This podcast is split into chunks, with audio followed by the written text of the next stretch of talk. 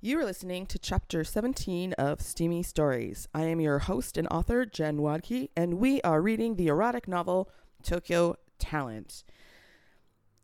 Sorry if you missed me last week. I got hit with a flu that was going around the office and was completely unable to talk for 20 minutes straight with a scratchy sore throat. So I'm sorry for the break, but let's get right into it. We are on chapter 21 Gabrielle Makes a Scene. Shun had agreed to go to Kenta's to talk, but getting him out of the car presented a challenge. He had changed his mind. This is a terrible idea, he said. You agreed. We're here. I'm parking and you are getting out. It was unusual for Gabrielle to drive, but she'd insisted. It was a subtle way to demonstrate to Shun that she was taking control. No, let's go home. Gabrielle clamped her lips into a thin, angry line. She was pissed at Shun, pissed at Kenta. They'd both made mistakes. Shun's an unintentional betrayal, Kenta's a cold, furious silence. But what made her crazy with fr- frustration was their stubbornness. They refused to even attempt to work out the problem. Whenever Gabrielle was in a bad mood, they forced her to deal with it, whether she wanted to or not. Now that she wanted them to work things out, they dug in their heels and refused to listen to her. There was no way in hell she was going to let them get away with this bullshit. We are going in, she said. No, I don't want to. With a swerve and slamming of brakes that almost put Shun through the windshield, she parked, unsnapped her seatbelt, and turned to him. Get out of the car. No, this was a bad idea. I shouldn't have agreed. Let's go home. Gabrielle snapped. You will get out of this car. You are acting like a child. This needs to be dealt with tonight. Shun didn't move to open the door. He turned his pleading eyes on her. Normally, she would soften, but she was so furious that it had the opposite effect. So help me God, Gabrielle said. If you are not out of this car within 30 seconds, I will get out and cause such a scene that it will be talked about in Japan for years. He rolled his eyes. Fatal mistake. She flung her door open and walked into the middle of the street. Kenta lived in an elite residential neighborhood, but it being Tokyo, it was still quite densely populated. On this warm evening, plenty of people had their windows open. I am a virus super fan, she yelled. Then she started belting out the lyrics to a virus love song at the top of her lungs. She didn't hear the car door open and close, but when Shun grabbed her, she stopped singing. What is wrong with you? He was aghast at this very un Japanese public display. Less than what's wrong with you, she said. Are you ready to go in now? Yes. He hustled her toward Kenta's building. Oops, my screen flipped. He hustled her towards Kenta building before anyone identified them and pressed Kenta's buzzer. Kenta's voice was scratchy over the intercom. I'm not sure this is a, such a good idea. Gabrielle started elbowing Shun out of the way to respond, but he held her back. Kenta, canceling is a very, very bad idea. Gabrielle is out of control right now. You need to let us up. Kenta didn't reply, but the long, high pitched whine of the buzzer indicated he decided to let them in. Gabrielle entered the apartment first, Shun trailing behind her. Kenta embraced and kissed her in greeting, then looked at Shun and nodded. Right, let's get this air cleared, Gabrielle said. She headed straight to Kenta's booze cabinet. Since they started dating, Kenta had upgraded the quality of the wine he stocked.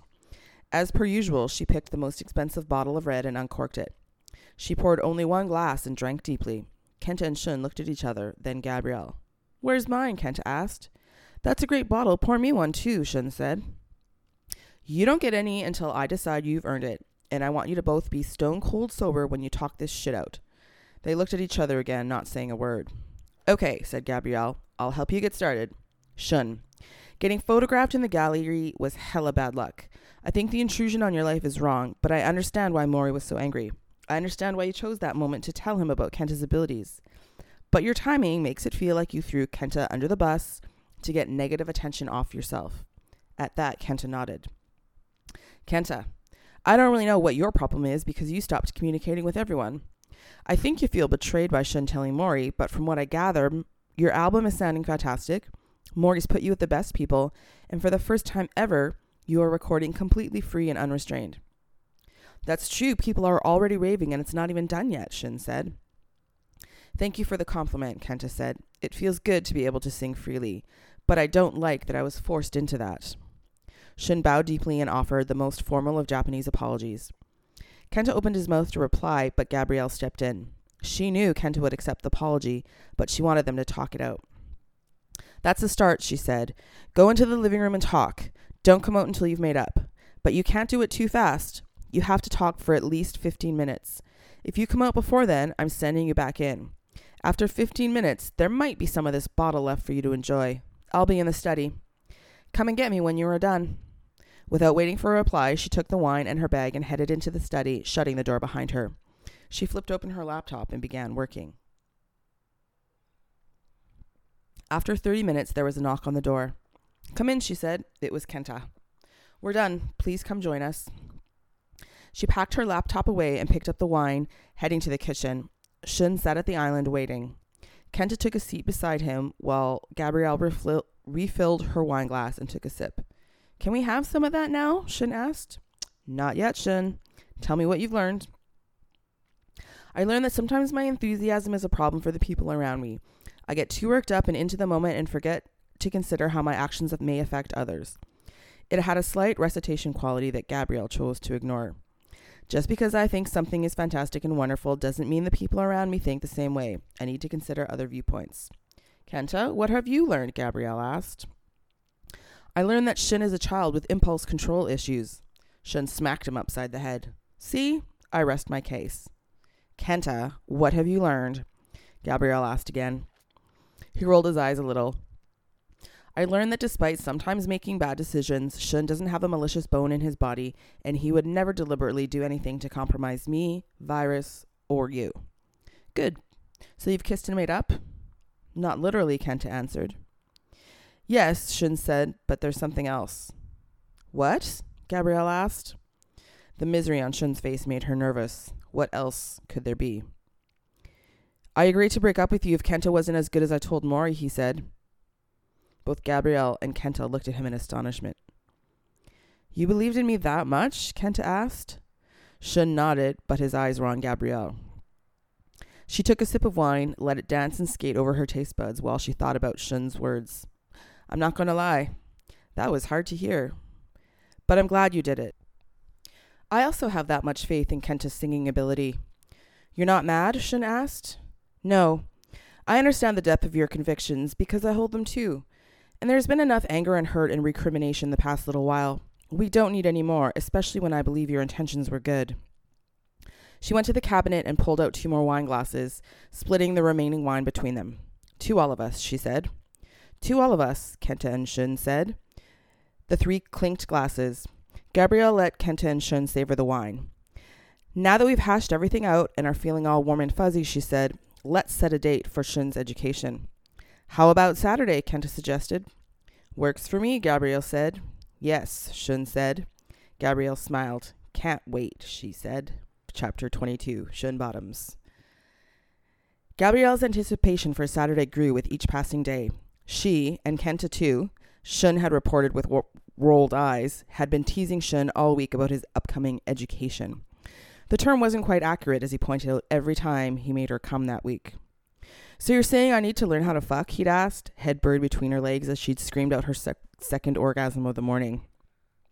She hadn't been able to reply just then, but later, snuggled into his chest, she'd explained, Kenta and I want you to experience bottoming. Psychologically, you might be surprised by how it feels and what it entails.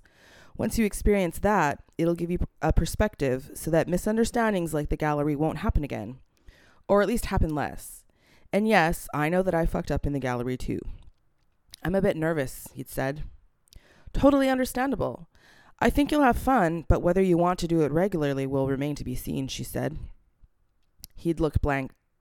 Even if I do, who would do it? I'm up for this experience, but having Kenta join us is an occasional thing. I mostly just want to fuck you. She'd laughed and patted his cheek. Oh, Shun, I can't wait for you to get schooled. It'll be good for you. When they arrived at Kenta's on Sunday, there wasn't much in the way of niceties. As soon as Gabrielle and Shun were inside, shoes and coats off, Kenta started issuing orders. All right, to the bedroom, Kenta said. Kenta, you are not in charge here, Gabrielle informed him. I am. You will top Shun as I dictate. Copy that, Kenta said. Gabrielle stepped toward Kenta and wrapped her arms around him. She kissed him long and hard as his hands slipped around her waist and snaked up her back. She didn't let it go on for long before turning to Shun. She kissed him too. Today is all about me, she said. We're going to give Shun some new experiences, but it's so that he can see what it's like to be controlled. Kenta, you're a bit of a teacher today, but ultimately, you're training Shun how to pleasure me in a way that's new to him. Any questions?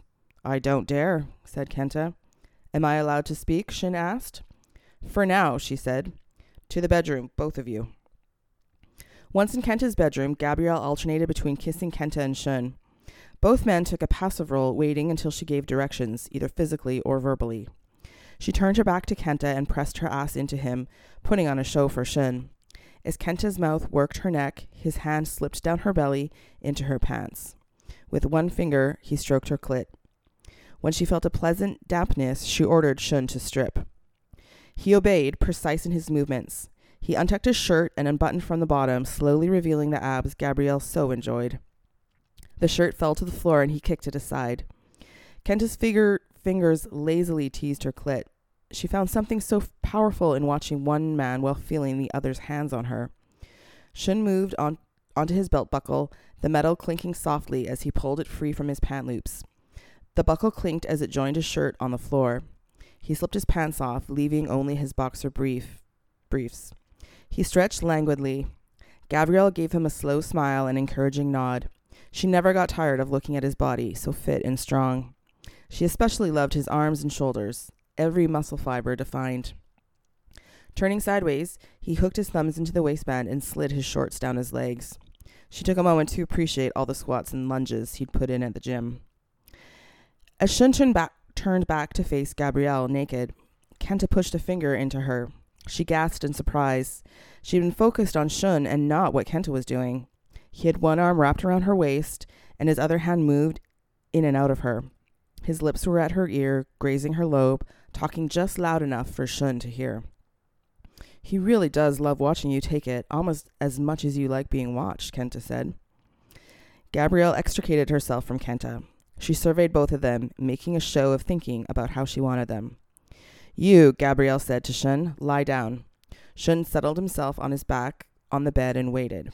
You, Gabrielle turned to Kenta, get out your gear. While Kenta began assembling his toys, Gabrielle dashed to the kitchen for a bottle of wine and glasses, then lit candles in the room. She loved how the light played on skin and created an intimate atmosphere. She rested a hand on Shun's shoulder for a moment, thinking. She walked around the bed, trailing her fingers down his side, stomach, thigh crease, quads, shins, and toes. That's a stupid line. She selected a length of rope from Kenta's pile. She laid it in her palm, made a fist around it, and ran her hand up and down it suggestively.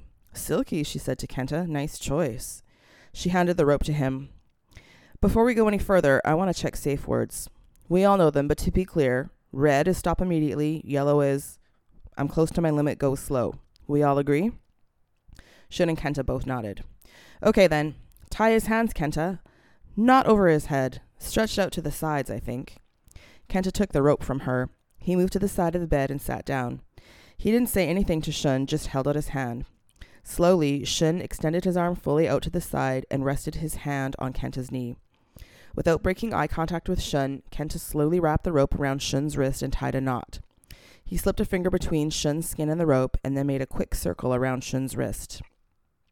Gabrielle got a little wetter as she watched Kenta tie Shun. Explain why you are doing that and what his role is, Gabrielle said as she uncorked the wine and poured three glasses. The inside of the wrist is sensitive. I'm checking to make sure there is room for you to turn your wrist in the rope. If you can't do that, it's too tight and could damage your nerves. Your role is to tell me if anything starts pulling too tightly and to turn your wrist so that the brunt of any strain is against the outside, which can take a lot more abuse than the inside of your wrist. Shun, do you understand? Gabrielle asked. Yes. Kenta ran his fingertips along Shun's inner arm, teasing the sensitive skin, his other hand holding the rope taut, forcing Shun to keep his arm extended. His fingers danced all the way up Shun's shoulder, then traced up the curve of his neck. One finger traced the outline of Shun's mouth before moving back down his arm, this time tracing his bicep, which twitched not from any physical strain, Gabrielle was sure, but from excitement and nervousness. And we are in the middle of the chapter, but we are going to stop there because I'm just a tease like that. Make sure you tune in next time to catch the rest of Shun's education. I'm Jen Watke. Thanks for listening, everyone.